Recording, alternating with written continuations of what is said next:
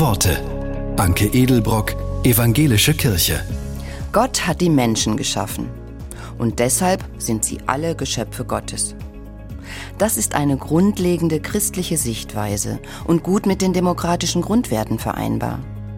In einer Handreichung für demokratische Bildungsarbeit formuliert Annette Scheunflug mit weiteren evangelischen Christen deshalb, zur Demokratie gehört, dass jeder gleiche Rechte hat und niemand zu große Macht irgendeiner Art.